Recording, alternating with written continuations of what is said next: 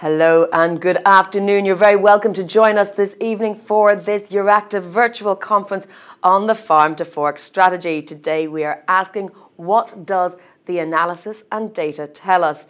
Now, of course, we are live streaming on LinkedIn, YouTube and Facebook, but you can also tweet at us using the hashtag EA Debates. In particular, today we're going to look at the Farm to Fork biodiversity strategies, which were published in 2020 and have long been looked at in the run-up to publishing that information and that proposal that was the keynote of the European Commission. And now, food systems cannot be resilient to things like COVID-19, as we know so well, if they are not sustainable. And so today we're going to talk about that. There have been several reports published around this issue, and we're going to look today at three experts for this scientific dialogue. So we're going to hear from the European Commission's Joint Research Centre. We're going to hear from Wageningen University's research, which is due to be published in October, as well as taking stock of what's happening on the other side of the Atlantic with input from the United States Department of Agriculture. As always, we welcome your input, so please do use the chat or Q&A functions to send your questions. Tweet along with us and make sure that you put your questions to the panellists in English, please, and as succinctly as possible. If it's to one particular panellist member, do say so, and we'll try to get to as many of them as possible in the next hour and a little bit. So with that, I'm going to welcome to tell us a little bit about the JRC's work, Gian Piero Genovesi, who is the head of unit of Economics and Agriculture at the Joint Research Centre of the European Commission. Thank you very much for joining us.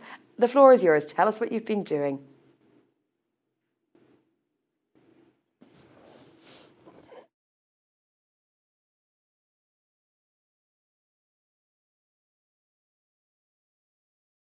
A group of economists, scientists working to support the policymaker in Brussels. So we were asked to run a study about how the Common Agricultural Policy could contribute to some of the targets of the Farm to Fork strategies and biodiversity strategies. And we did our best with our modeling capacity in order to cover the questions that were at that time in the heads and on the table of the Common Agricultural Policy debates. So let's say that the Farm to Fork is a multidimensional strategy. So we could only look at four of these dimensions. So it's like fixing in an hyperspace, fixing all the elements that you cannot cover in the kind of status quo, and just looking at what could happen in the assessment of the CAP on the targets that you can cover, which in the case were the reduction of pesticides, reduction of the nitrate success, the enlargement of the organic farming, and also, let's say, an increased landscape favorable to biodiversity. So these were the four things we could look at. And that's why I wanted to clarify that our study is not an impact assessment of the whole strategy. This is coming. It's complex. And as scientists, we are dedicating our time in finding solutions to fill the gaps. Our study was concentrating on the producer point of view, basically the farmers, but we miss all the parts in the middle up to the, let's say, the consumer behavior, which is one of the biggest parts lacking in our study. So can we change through the Farm to Fork strategy consumer diets? So that's a big question. And in which direction are we going? How much they can contribute to have sustainable food systems. The other big gap is about the behavior at global level, because we made a study in the assumptions that Europe acts alone, which is not really the case, because we know that there are many other agricultural policies around the world looking at sustainability aspects. So altogether, they should, let's say, ideally bring the world to a more sustainable level. So I don't want to take more time, and I leave now the floor. Thank you, Gian Piero, for that introduction. It was good of you to come along and join us to set the stage like that with regard to the JRC, because as I introduce our panellists now, we do indeed have your colleague, Jesus Barreiro-Huel, who is the Senior Economist at the Joint Research Centre. Jason Beckman is the Research Agricultural Economist at the Economic Research Service at the USDA, that's the United States Department of Agriculture, and Johan Bremer is a senior researcher on the plant and health market intelligence at Wageningen University Research. Thank you, gentlemen, all for joining us. I know some of you have specific presentations to set us out on our discussion today. So, Jesus, first, let's start with you. The floor is yours.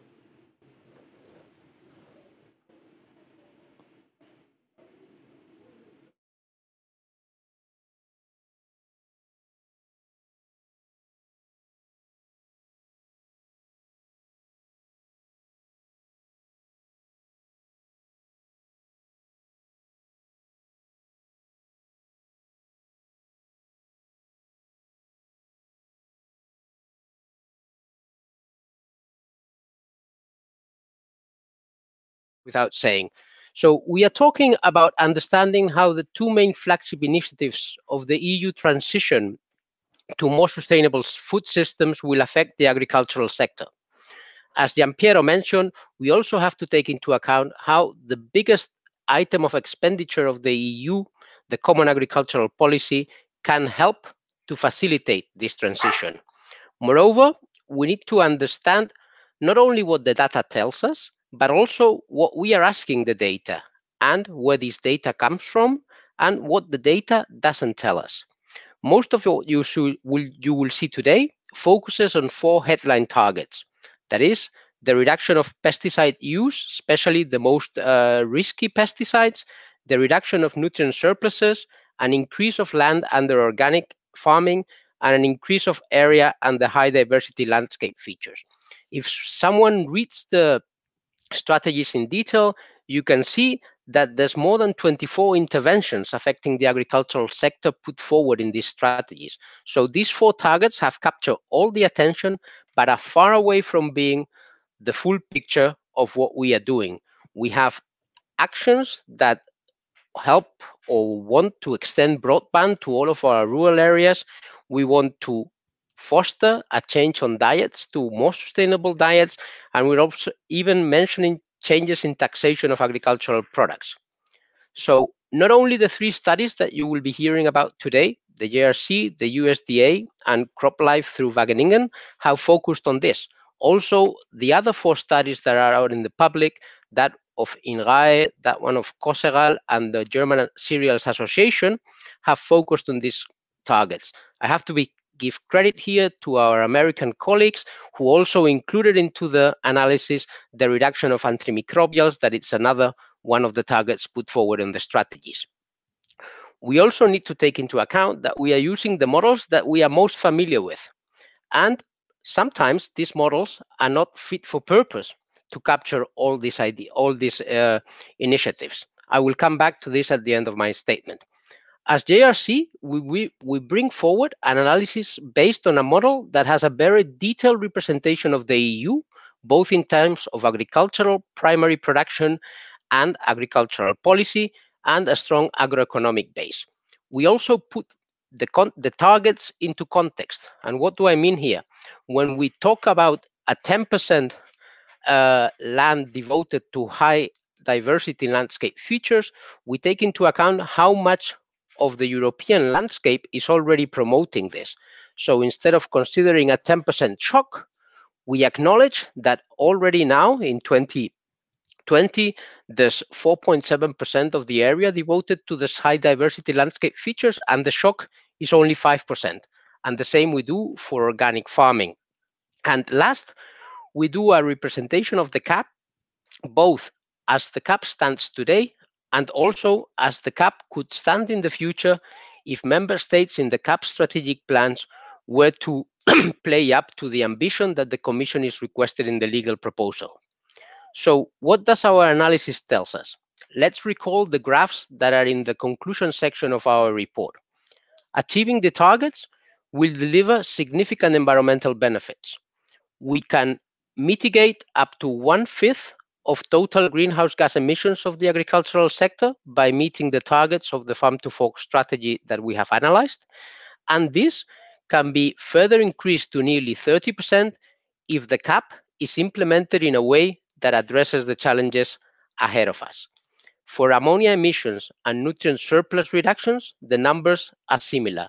And some analysis that we have been doing lately show that these reductions are not only good for the environment. The reduction on ammonia emissions leads to a reduction on particulate matter and an increase in the quality of the air we breathe that could save 16,000 premature deaths at the European level. So we are not talking about small numbers of benefits to human health. The impacts on production that are reported in the report should not come as a surprise. De facto, when we chose to focus on these four targets, we are just modeling a lower input agriculture. And when you have a lower input agriculture, you have a lower production. All models more or less show that the impacts will be between 10 and 15%, depending on how you define your assumptions. And the biggest unknowns relate to what are the yields if we stop using the riskiest plant protection products. We have some discrepancies across the different models that have been used and the results reported, but in general, our results are normally at the lower bound, and for sure, we don't see a change on the net trade position of the European Union in any of the agricultural products that is reported, at least in the most extreme scenarios of some of the studies. We also show that putting the money where our objectives are, that is, subsidizing with the cap technologies that facilitate adapting to these new targets, can reduce the impacts in production significantly. The same way we increase the environmental benefits, we reduce the impacts on production. We are working further on developing our models and showing that in some cases, our results are an upper bound because we are not capable of capturing alternative technologies to improve the management of nitrogen in the regions. One last minute to mention what our models do not capture. There has been a lot of debate about the fact that our environmental benefits fail the integrity test. That is, we have emission leakage. But as Gian Piero has mentioned, we are assuming that the EU acts alone. Our colleagues from the USDA model some situations where the rest of the world also follows the EU in this transition to sustainable food systems. But in our study, the efficiency in terms of greenhouse gas emissions of the rest of the world remains frozen. And that means that our leakage estimates might be probably an overestimate.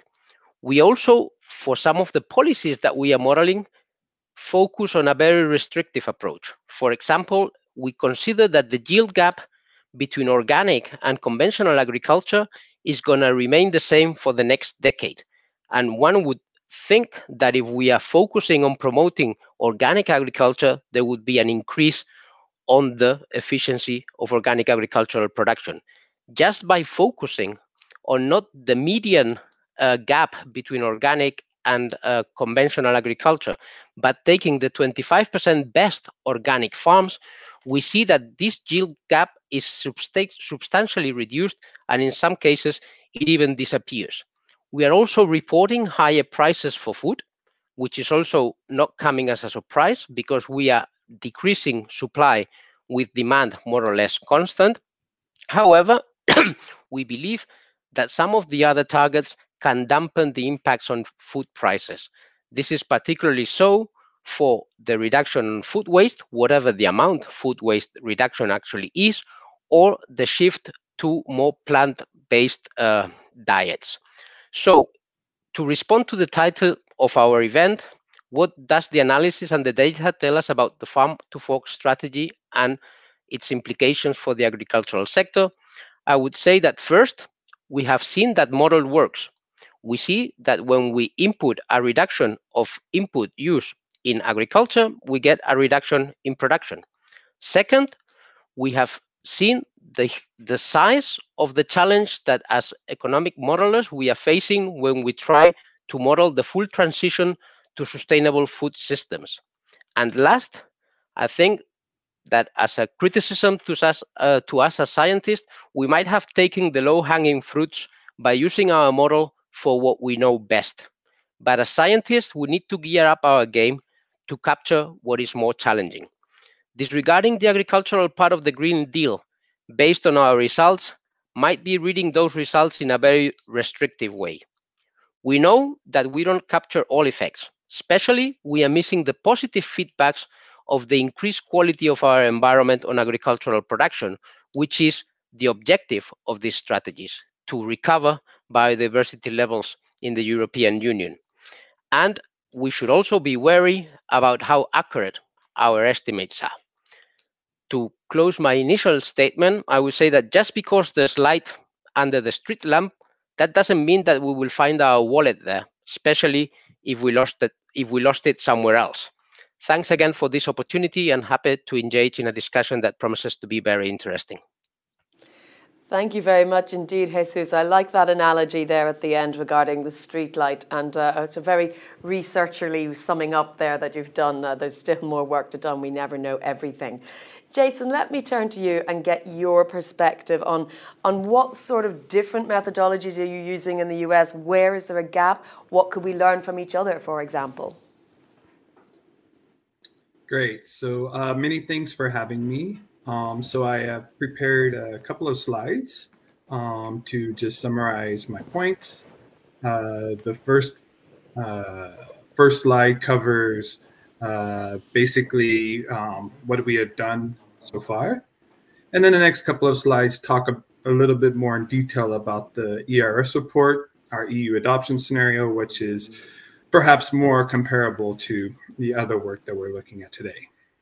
So myself and my co-authors have done some work in this area. As you can see, we published this ERS report last November that looked at 3 scenarios that varied the adoption of the EU Farm to Fork and biodiversity strategies that we considered.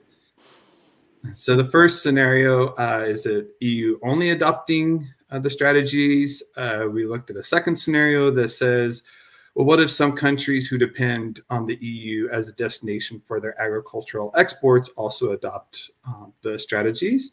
And the third scenario says, what happens if every country in the world were to adopt the same strategies as the EU? And we focused on a variety of results. So we had some market impacts, that's looking at production prices and trade. We looked at global food security, and we looked at food prices and farm income. After this work was published, we got some feedback from economists and policymakers in the EU saying that we oversimplified some topics or we missed some topics. So subsequent work has sought to address some of those deficiencies. And the highlights basically just show how this relates back to that original ERS report. So a couple months ago, we published an article in this journal called Applied Economics, Policy and Perspectives that basically says, well, can productivity save us from these market impacts that we estimated in the ERS report?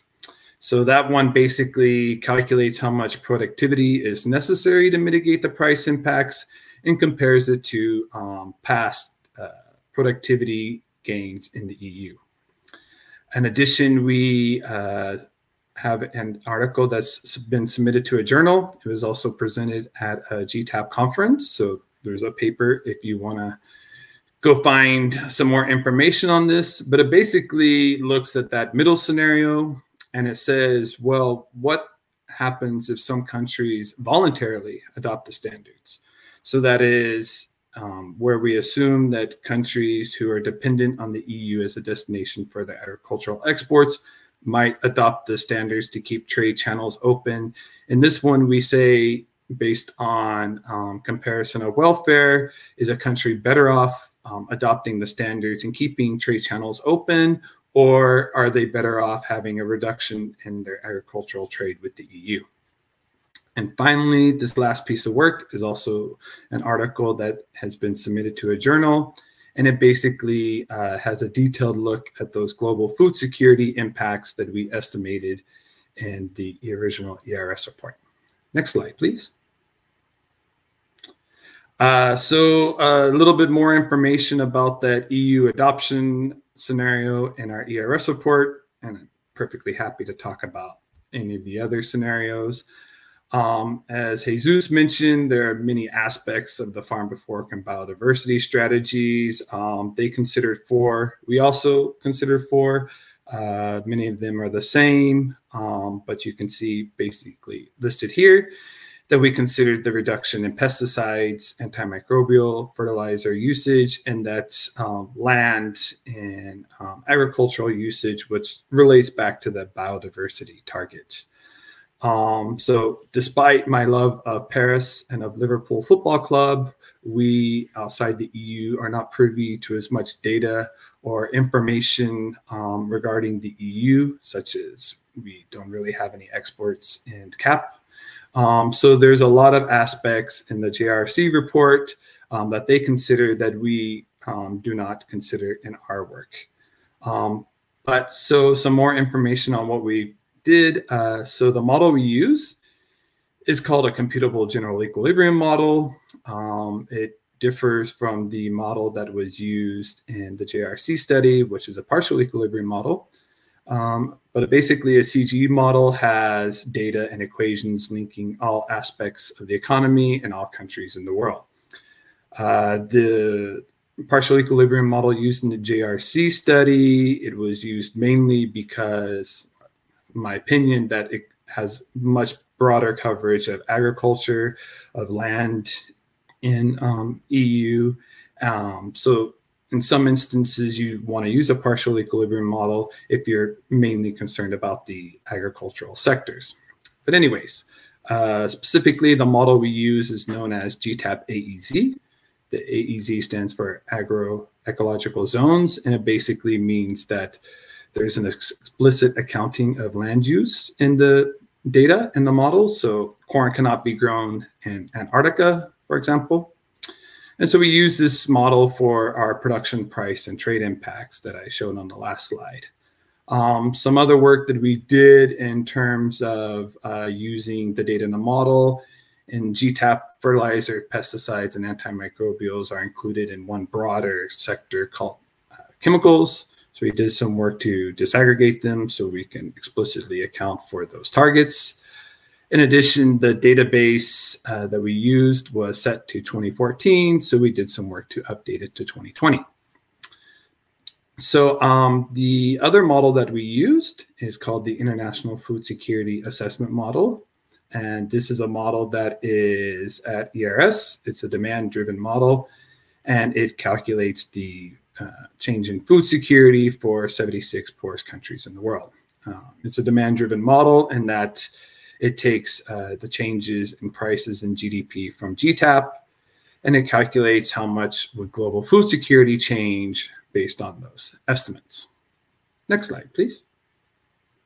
So here I just present the results from our EU-only adoption scenario in that ERS report.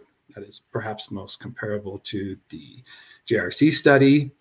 So as you can see, as Jesus mentioned, if you're reducing inputs into agricultural production, you are more than likely going to get a response and that production will fall. Our model indicates that for total agriculture, there's a 12% reduction in production. And if you have less products available on the market, you course, will have an increase in prices. And the model estimates an increase of 17%. Model indicates that the EU would have a slight increase in imports, but a much bigger decrease in agricultural exports. We also calculate the change in farm income, which is simply the difference between production and prices. So as you could see, it's negative here. So even though there's an increase in prices that farmers are capturing, the loss in production outweighs that. We also estimated the increase in food cost. This is per person per year in the EU at $153, and the decrease in GDP of $71 billion. For the US and for basically all other countries in the world who in this scenario, we assume do not have those input reductions. There's a slight increase in total agricultural production. So for the US, it's shown 0 here, but it's about 0.4%. There's a slight increase in agricultural production for most countries as they try to respond to the loss in EU products in the global market. There's an increase in US prices, basically as we're exporting more products to the EU. Farm income in the US is estimated to increase, basically because both production and prices is increasing. Food cost is about 1/3 of what it is in the EU, as you can see. 5% increase in prices versus 17% increase in prices leads to a lower increase in total food costs. And there's a slight decrease in US GDP. And so for the world, this 1% decrease is basically the amount of production lost for the EU. So other countries, although they have an increase in agricultural production, our model indicates they're not able to replace that which has been lost from the EU. And so there's a 1% decrease in production. Prices increase because there's less product available on the global market. Model indicates a decrease in total global agricultural trade, basically due to the loss in EU products. There's a slight increase in farm income and food cost. In this instance, we have a food insecurity number. So that International Food Security Assessment Model, it does not have data on the EU and US, so we don't have an indicator of food security for those regions, but we do have a measure of food insecurity globally, and the model indicates that would increase by $22 million. And as you can see, the decrease in global GDP, estimated $94 billion, is a good amount is attributable to the EU. So basically, just in closing, I'd like to say a primary reason why we did this work was to get a conversation started.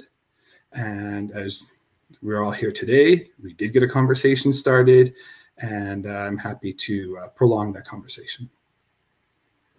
Well, thank you very much, Jason, and we very much appreciate you getting up to talk to us today on the other side of the Atlantic. Thank you very much for that. Johan, let me turn to you for your presentation and your opening remarks.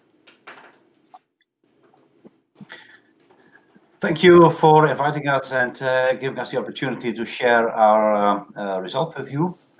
We had a project commissioned by CropLife Europe and CropLife International, together with a number of other European stakeholders, in which we have assessed, explored the impacts of the Farm to Fork strategy and biodiversity strategies on crop protection. So when we move to the slides, we can see on the next slide how we have focused on 4 main objectives and turning them into 4 scenarios. So in our first scenario, we have combined the 2 objectives on the reduction in use and risk of pesticides and the use of hazardous pesticides. In the second scenario, we have included the 2 objectives on nutrient use, focusing on the nutrient losses and the reduction in the use of fertilizers. In the third scenario, we have assessed organic agriculture compared to the conventional situation in the reference situation, so not applying the other objectives on organic production. And we have combined the objectives on the reduction in the use of pesticides and the objectives on nutrients in scenario 4, and also included the 10% agricultural insecticide, which are the 10% under high diversity landscape features. So when in our approach, which is illustrated on the next slide, we have started at a farm level analysis. We have conducted 25 case studies focusing on 10 crops and 7 member states, asking local experts employed at research stations and university to assess the consequences of those 4 scenarios and the 6 objectives at farm level for a typical farm, focusing on the parameters yield loss and quality loss, and also provide us with some background information which enables us to interpret the results. And we have made use of those results from farm level to scale up to macro level, focusing on the changes in the production volume, prices, international trade, additional land which is needed for compensation of the production decline in the European Union, so reduced exports and increased imports. And when we look at the results presented on the next slide from the farm level, focusing on the scenario 1, 2, and 4, we see at for the case studies in the first scenario, it can have a significant yield loss. So we have reported yield losses from 0 to 30% in scenario 1. Regarding the reduction of pesticide use, we have reductions reported from 2 to 25% as a consequence of the objectives on fertilizer use and nutrient losses. And when we combine them and also included 10% on the high diversity landscape features, we have a reduction of the yields reported from 7 to 50%. What we also have observed in our studies at farm level is that the impacts of those objectives for permanent crops such as grapes, apples or live citrus are higher than for annual crops like oilseed, rapeseed, wheat, maize and sugar beets. And the reason for this is that in permanent crops there are less options to reduce the impacts than in annual crops, and also there's no change of crops, so the pests and diseases can stay in the field and in the crops itself. We also have paid attention to the quality impacts explored in our studies. So examples are that due to the reduction of the pesticide use, the peels can be affected, storability can be affected, or the content such as protein level in wheat can also be affected by those objectives. When we go to the next slide and focus on organic production, what we have seen is what we have asked our experts also to apply to fill in the spraying scheme, which has also been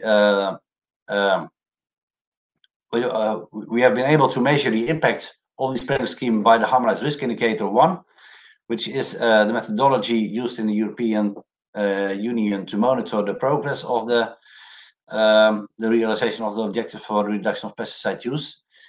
And we see that also in southern member states for permanent crops, pesticides like sulfur and especially copper has been used, which is a candidate for substitution. The consequence can be that for some cases when we have observed these high values of the Harmonized Risk Indicator for organic production, this will create an adverse incentive for moving to organic production. So these are the main elements I want to illustrate. We also have assessed the consequences of those scenario at macro level, and when we look at scenario 1, 2, and 4, we focus on the reduction in production volume. We see on average a 10 to 20% reduction in the production produced volume of the products. In some cases it's close to zero, but in other cases it's almost 30%. So in general, these are in line with the results presented by both JRC and USDA. So thank you for giving me the opportunity to share some initial results with you. Thank you very much, Johan. Thank you for that, and your slides as well. Excellent there as well. Thank you so much. I think we've seen an awful lot of activity on the chat. A lot of people very interested in our conversation today. So I'm going to jump straight in with a question from Koen De Keyser, who has asked about the question of EU competencies in terms of what the EU can do. We know this is always a question that comes up in these Brussels debates where we're trying to see something happening at a pan-EU level, and then we always hear this phrase, that's a member state competency. But Cohn is asking, the EU has less competency to change diet choices. How much can or will the Farm to Fork change diets, and can we model this? Jesus, maybe I could put that to you first. Okay. I will focus into the modeling and not so much into how much can the EU or not impose changes on diets. That is more my area of expertise. So basically, if we believe that there's going to be a change because of the implementation of a more sustainable food systems approach to more sustainable diets, we would see two things. First, that a sustainable diet should be based on sustainable products. So the products that would come into the market would have lower environmental footprints, de facto helping to the achievement of the four targets that we have modeled, which are basically use of inputs that are considered to have a negative environmental impact. And second, a shift from products, not versions of the same product, but to categories of product that are supposed to have a lower environmental footprint. And for that, also for health reasons, it's advocated that our diets should move towards more plant-based solutions. And as we see, most of the impacts that we see that are more exacerbated in our results refer to livestock products. So by shifting diets towards more plant-based products, we would see that the price impacts that we are reporting would be lower. Thank you, Jesus. Jason, I mean, I want to talk to you as well about methodologies. Do you see striking differences between the different blocks, between the US and the EU?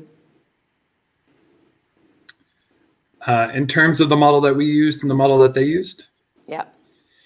Yeah, so, I mean, the model that they use has much more information on agricultural sectors. And there's been some work integrating Capri with GTAP. So you sort of get that economy-wide effects and make sure and capture all linkages throughout the supply chain and with global economies.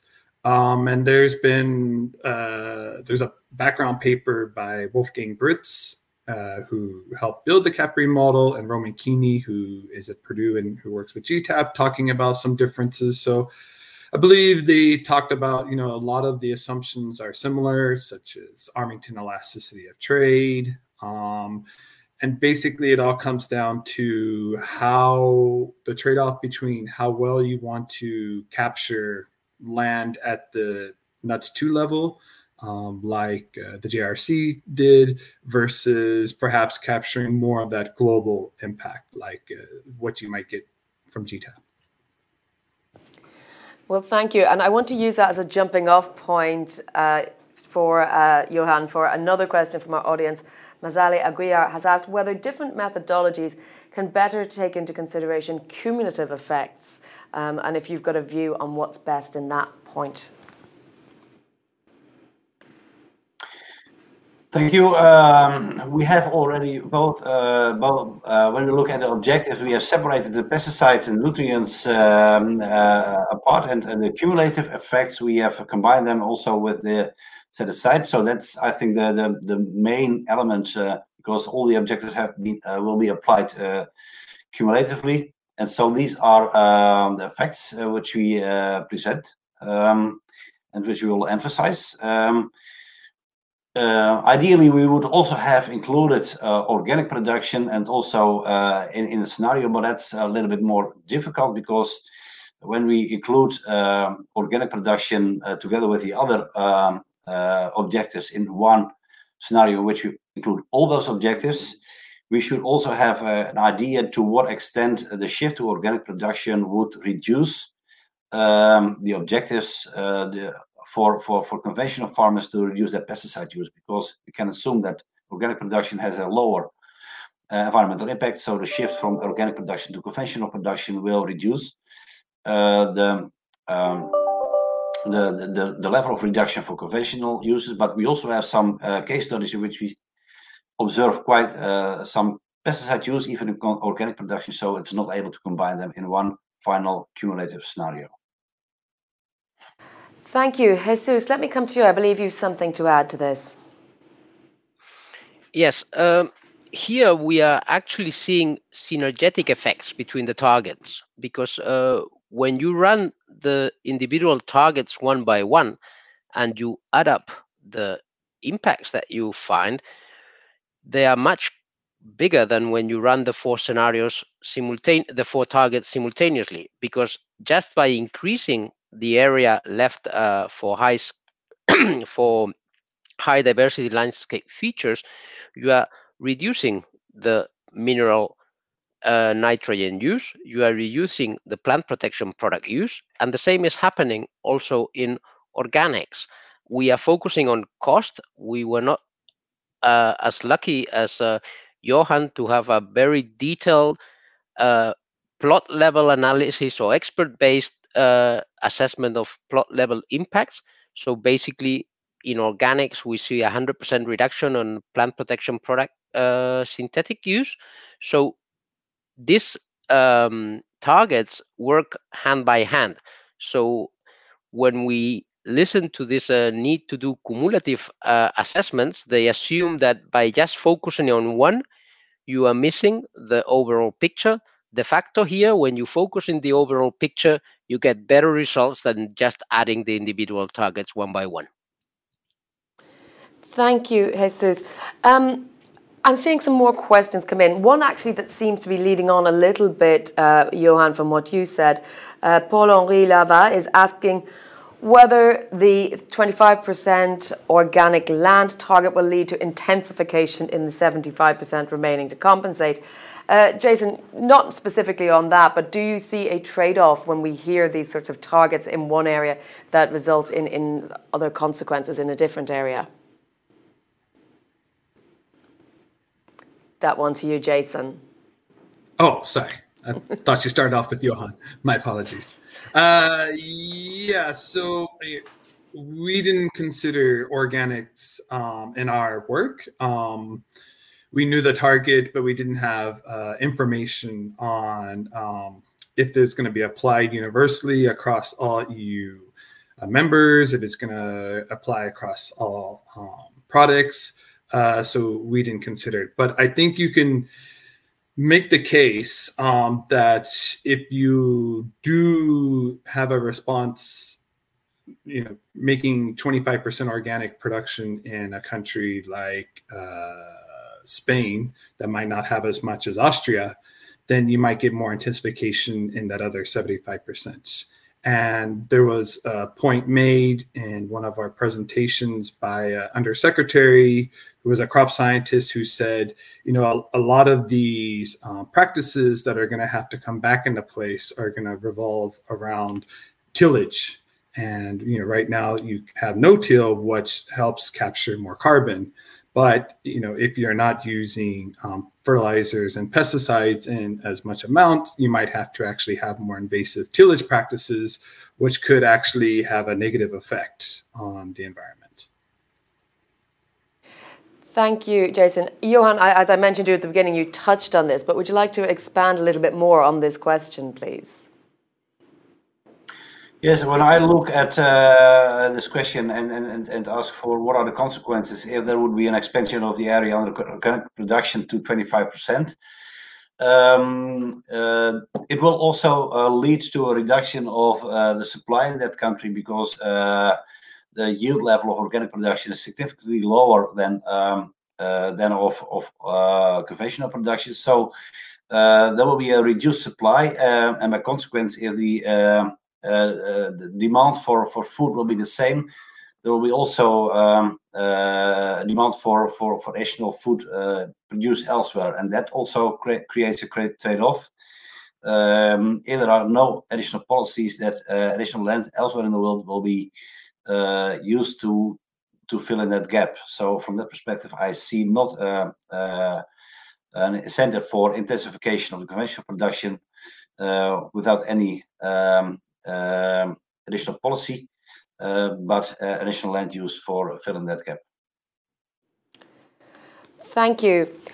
Looking again through some of our questions, we have one directly, Jesus, for you, which is, do you plan to add more sensitivity analysis to your model to tackle some aspects, for example, a change in consumption? Quite a specific question with regard to your report. Yes, so we finished this study when we saw that further developments would just mean that the study would never see the light. So it was better to show what we had than just keep on improving the model, but indeed we have plans, as I've mentioned, to try to use an improved version of the model that will allow to better represent some of the targets that we are putting forward, specifically the nitrogen surplus reduction.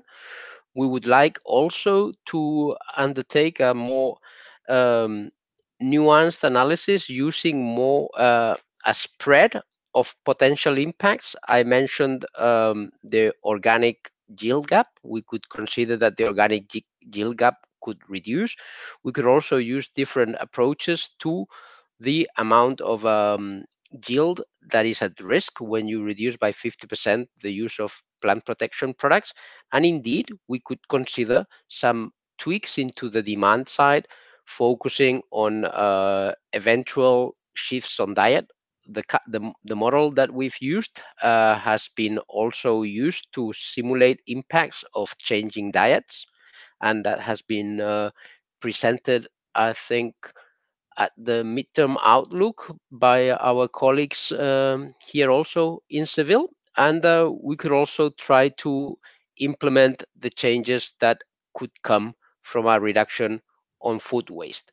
That means that we could expand our coverage of the policy initiatives that are captured in the strategies.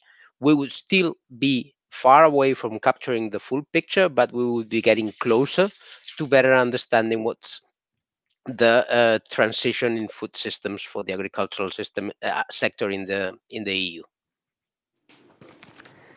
Thank you for answering that. I want to ask another question, one coming in here from Tommaso Ferrando, who's asking whether the methodologies differentiate between the impact on large-scale and small-scale farming. Johan, can you take that first, and I'll come to each of you in turn. Yes, in our approach, we have asked for a typical farm in each of the regions. So we have asked the experts to choose a representative region for production and then look at a typical farm. And what we see is that there are quite some differences in our case studies for large-scale and small-scale farms. So in some cases, they have really small small farms, for example, olives in Italy. In other cases, there are really large farms selected as a farm which objectives for which the objectives have been assessed. And so we also have been able to explore qualitatively the differences between small and large-scale farms. And so, for example, small farms have less technology which can be applied for compensating the effects of the pesticide use reduction, for example. So we see differences in between those small-scale and large-scale farms. Thank you very much. Jason, from your perspective, what is the difference in the impact between large-scale and small-scale farming, and how do models appropriately measure that? Yeah, so in GTAP, there is this representative farm and the typical standard GTAP, but you can do work to incorporate additional information and look at distributional impacts. It's something called micro-macro modeling that one of my co-authors, Maro Sivanik, did a lot of at World Bank. So you get survey data and you pair it with the GTAP data, so you get some sort of big aggregate result, but then you actually get you can get impacts by different wealth deciles for farms. It's something that we've done at ERS using data that we have from an annual survey that we do. But it's something in order to incorporate it in our model, we would need the same sort of survey data from the EU. But it could be done. Thank you. And Jesus, your take on that question, and perhaps even expand a little bit more into what we see in the differences. So again, as Jason mentioned, our model also considers a representative farm. So basically, for each of the EU regions, we have a farm that allocates land and resources across competing uses. If at some stage the model had a farm type layer that has been discontinued, it could be brought back to life to see if there's really such an impact. But as Jason said, the data needed came from a survey that is quite old, so we will be probably capturing outdated farm structure. However, we need to understand that the model that will give the answers to all questions is not there, and a competitive advantage that the unit where I work has is that it also uses a farm level model. So it's not big and small farms, but rather all the farms for which there's data in the farm accountancy data network, that this model could also be used to tackle the heterogeneous impact of the strategies. However, one has to take into account that the targets are not set at the farm level. So there's quite some work there to see how you arrange this heterogeneous impact among the universe of farms that we have in each region, and the fact that the targets are set at a higher level, in this case for the EU. I also have a question in, I guess, a similar sort of vein, is how do these models account for a changing environment? Are the consequences of climate change, for example, do they result in a change in the baseline? Johan, perhaps you could take that question first. We have not explicitly addressed these changes in our models. So climate change, its specific circumstances, and we have not in our approach we have not addressed it specifically, because it's in our approach at farm level towards 2030, it's a really short period. What we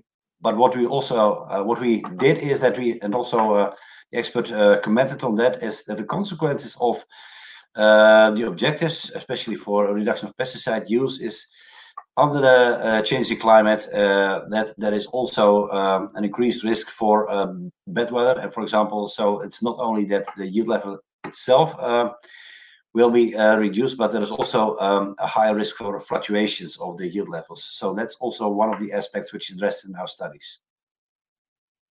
Well, thank you for that. I'll put the same question to Jason and to Jesus as well.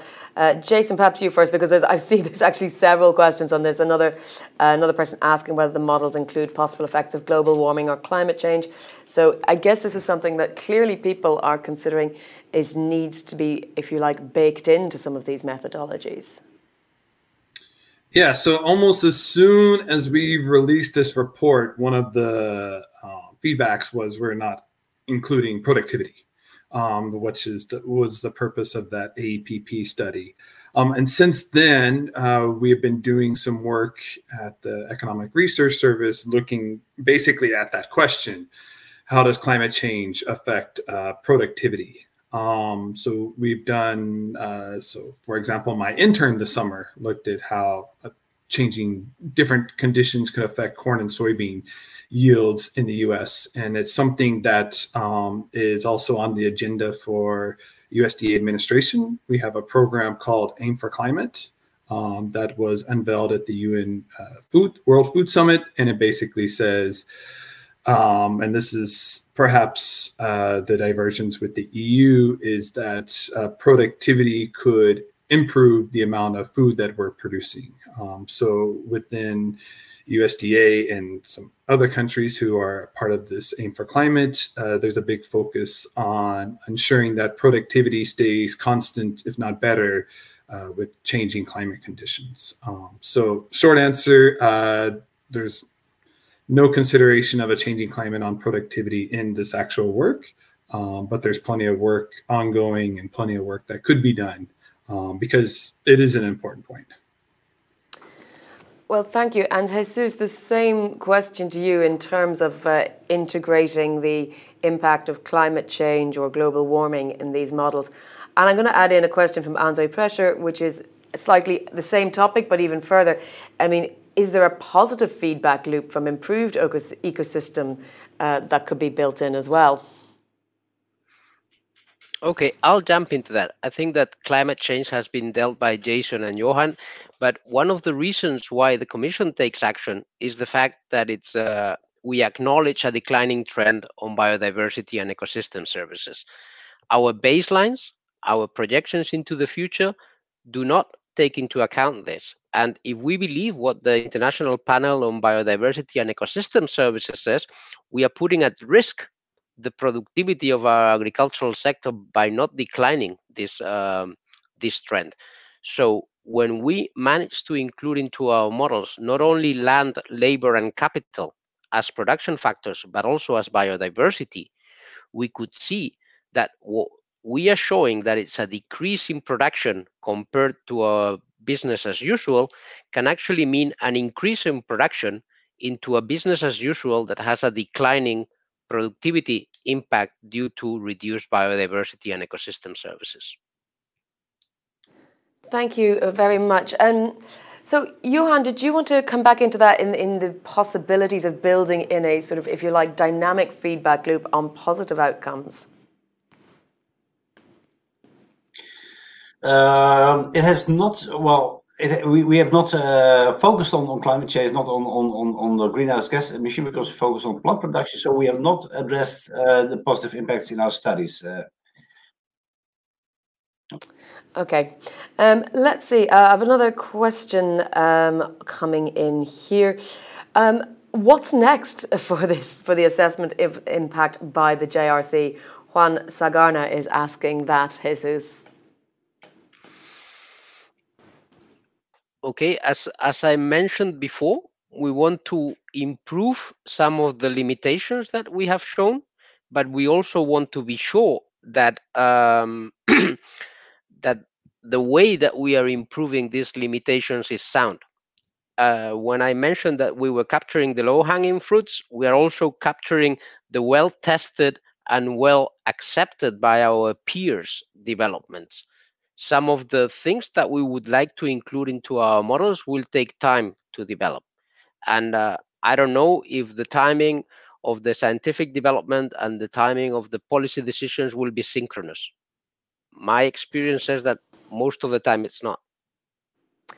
Well, I think we appreciate your experience there, and I'm sure people would echo that feeling as well. What, Jesus, then do we do to actually, you know, we hear a lot of talking about sort of evidence-based policy making. What do people in your position do to feed that back into the policy making? Okay, we try to be as transparent as possible. So we put forward our assumptions and our limitations, but we also signal our results. And then you can take those signals as different ideas. I mean, you can take those as things that will happen, yes or yes. I tend to look at them as showing the areas where we need to improve the way we make policy in order to leave no one behind. Remember that the transition that the Green Deal is advocating has this little coda that says that this transition should leave no one behind. So our results, what are showing, is those sectors of the agricultural activity that might be left behind, and those where additional technology, additional support, additional knowledge should be brought into the field to make sure that the impacts that we are reflecting in our results do not become reality by 2030. Thank you. And Jason, are you seeing the same thing on the other side of the Atlantic? Yeah, so for us, like I mentioned, big focus has been on the impacts, potential impacts of climate change on productivity and production, and how innovation could improve those changes. So, you know, we're happy to have gotten the conversation started on Farm to Fork, but defer to JRC and others within Europe who have more information regarding that. So our focus is perhaps more on what's happening globally right now. Thank you. That's a very nice jump-off point for another question from Emir Aykus, raising simply the issue of food change and whether there's been a lot of meaningful results on this? Because obviously, is there a specific role for producers' organisations along the food chain? Johan, have you looked at this at all? In our studies, we have not looked at the changes in the food chain, but of course we will face such consequences in the food chain because if value chain partners will be confronted in the chain with a shortage of supply, they have to anticipate it on those consequences, looking at the sourcing strategy, looking at the sustainability strategy. In such a way that they will also guarantee sufficient supply of a good quality in the long future, and also align their sustainability strategy together with the objectives of the European Green Deal and Farm to Fork strategy. And it also has consequences. For example, if you look at imports and you are forced to have to focus on imports, so what are the regions from the world where you want to import from? Absolutely. I mean, Jason, do you see that there's linkages between the EU and the US with regard to resilience of supply, food supply chains that we are seeing post-pandemic, and the need to model and become more aware of those as a future-looking project? Yeah, so obviously prices globally have been increasing. Prices in the U.S. have been increasing. A big part of that is likely due to COVID, but I think it also signals that you know, the world has to adapt. There's larger population. There's a greater demand for food. Products are being sourced from other countries more and more. Both the EU and the US are very big countries. So not only do you have to find a place to dock your ship in New York or California, but then you have to transport the products 2,000 miles perhaps. So I think the resilience of the supply chains are being tested now, and countries are being asked difficult questions. And, you know, we'll see, there's a broad talk about how long these food prices are going to stay like this, and when is supply chains going to help ease that. So I think, you know, there is work to be done looking at where we're bringing products in, the competitiveness of agricultural products versus manufacturing. So there's plenty of stories of containers being shipped back empty to China because their producers are looking, companies are looking for higher value products versus waiting for the agricultural products to be delivered. So, and you're seeing that with the higher food prices. So I think, resilience is being tested, and this is something, basically a model. We've looked at it in terms of non-tariff measures, sanitary and phytosanitary measures, anything that makes it difficult to import products and then transport them long distances within your own country. Well, thank you. A final question to you, Jesus, before I ask each of you to give me your wrap-up, round-up thoughts. Wilhelm Klumper has asked, what does the JRC study tell us about leakage, carbon and other environmental dimensions, and how to deal with leakage? It's quite a specific one to throw at you late in the debate, but if you could tackle that, I'm sure Wilhelm would be pleased. Okay, so basically what we see is that indeed, we have a reduction of production in the European Union and an improvement of our efficiency that provides environmental benefits, mostly, as I mentioned, in terms of greenhouse gas emission reduction, ammonia emission reduction, and nitrogen surplus levels. However, as we see that part of that production reduction in the EU is just imported, the integrity of our reduction is reduced. In the worst case scenario, so that is when we have no alignment of the cap with the new targets that are being set up in these strategies, the leakage is nearly 2/3. So each 3 tons of CO2 that we save, 2 come back. However, when we are putting the cap to work for our objectives, the leakage is reduced. It's still significant. It's still nearly 47, 48%. So 1 in 2 is leaked. But here comes the issue of that we are not taking into account the rest of the world also improving the environmental performance of their agriculture, be it with farm to fork targets or be it with something else. But we cannot just think that the environmental efficiency of agricultural production in the rest of the world is going to stagnate. So somehow leakage will also reduce when our trading partners, when the rest of the world also improves its efficiency. So there's leakage. The leakage is reduced when we get our policies aligned with our aspirational targets. And that leakage is probably overestimated because we are failing to account for what the rest of the world is doing also as part of the commitments to the Paris Agreement. Well, thank you, gentlemen. I think we've just got about 10 minutes or so left. So there's probably enough time for you to give me both your roundup and your thoughts, but also anything that you feel we need to look at for future action. Where does there need to be more research? Where does there need to be more coherence, more investment, or indeed more joined up areas of collaboration?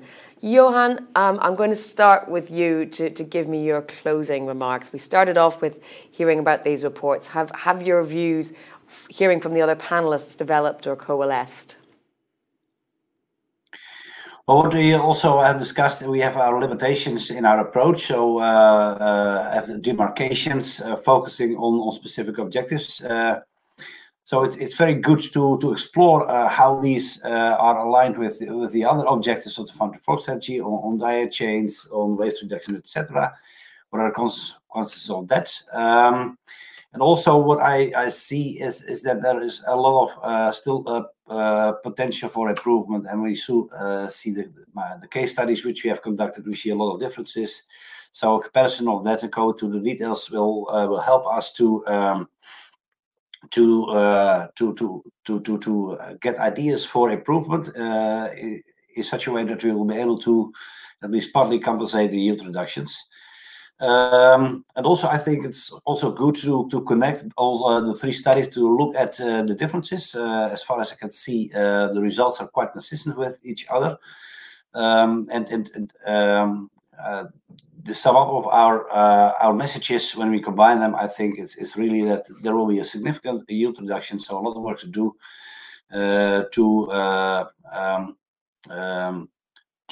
to enable the European Commission to realize its objectives, while also also helping the farmers to have a sufficient income to reduce the total food production in the world, to safeguard food security, for example. Thank you. Jason, then, your final closing thoughts. I think we hear from Johan that there's more work to do. There's always more work to do. Jason. Well, I would just like to point out, I don't know how well thought out it was, but everyone on this panel's initials are J and B. And in particular for Johan, Jesus, and myself, all J's are pronounced differently. So even though you have, one common issue, you have 3 different ways of going about it. And I think it's very symbolic of the work that was done. We came in wanting to be a first mover, get the conversation started. I almost said get the party started, but maybe we did that as well. And look at global impacts. And, since then, JRC came out with a study that was certainly more in depth regarding EU-related issues, and this was definitely needed. And now, Johan, they're coming out with more country and product-level studies. So I think, much like our names, the 3 approaches are basically, very different ways of looking at the same type of question, but there's commonalities, similar results, and so I'll leave it at that. Well, thank you. Yes, I only moderate people who have the same initials as me. Jesus, let me leave it to you to wrap up. Your closing thoughts, where do we need to go next? What does policy need to do next? And give me your crystal ball view of the future. Well, I can say here that we have brought forward three analyses that complement each other. I mean, I would have loved to have Johan's data on specific impacts for specific crops in specific areas. I would have loved also to have some of the details for the productivity impacts for antimicrobials that Jason had. And I guess that they would have liked to have the detailed representation of the sector and of the CAP that we were bringing into the field. But the three of us are supply models, production models in the end. We are missing many of the actors that are going to be key for the transition that we are going to see in the next decades. You mentioned the food chain. How are other agents down the chain going to work? How are food processors, how are retailers, and how are consumers going to react to these targets? We need also to think about how technological development is going to shape itself. Jason already said that in the first version of the model that they used, they had frozen technology. They have now seen how many years of technological development would be needed to offset the impacts that we are projecting, but that's also based on the past technological development. And we need to take into account that when a problem becomes a priority for all stakeholders, all governments across the planet, we see things that were thought that were impossible begin to happen. And if I take the analogy of climate change, at some stage, 15 years ago, to make steel, you had to emit a lot of CO2. And now we have on the nearly at the end of the technology pipeline, nearly CO2-free steel. So the impossible can be possible. And I think that we also applies to our models. We think that encompassing all the initiatives that are put forward in the strategies is probably impossible. The models that we are used were created with a purpose, sometimes to project markets into the future, to assure certainty to players, sometimes to inform trade negotiations, sometimes to understand better what the CAP reform in 2000 was going to happen.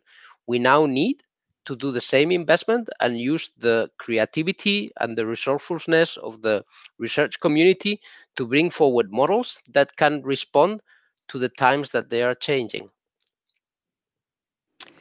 Thank you very much, Jesus, for wrapping that up for us. And indeed, thank you all, gentlemen, for tackling quite a wide range of questions there today. Obviously, we didn't get a chance to get to them all. There was a lot of viewers, nearly 700 people joining us today to have a look at this discussion. So we take it that you have indeed enjoyed our scientific dialogue today. We'll be looking at these three specific reports. So, of course, it's not quite the same as a policy debate. We're actually looking at real experts in their field. So thank you again, once again. For that. Thank you very much to our audience for all your questions. Remember, you can keep the discussion going using the hashtag EA Debates on your social media of choice. Thank you for joining us and have a great evening.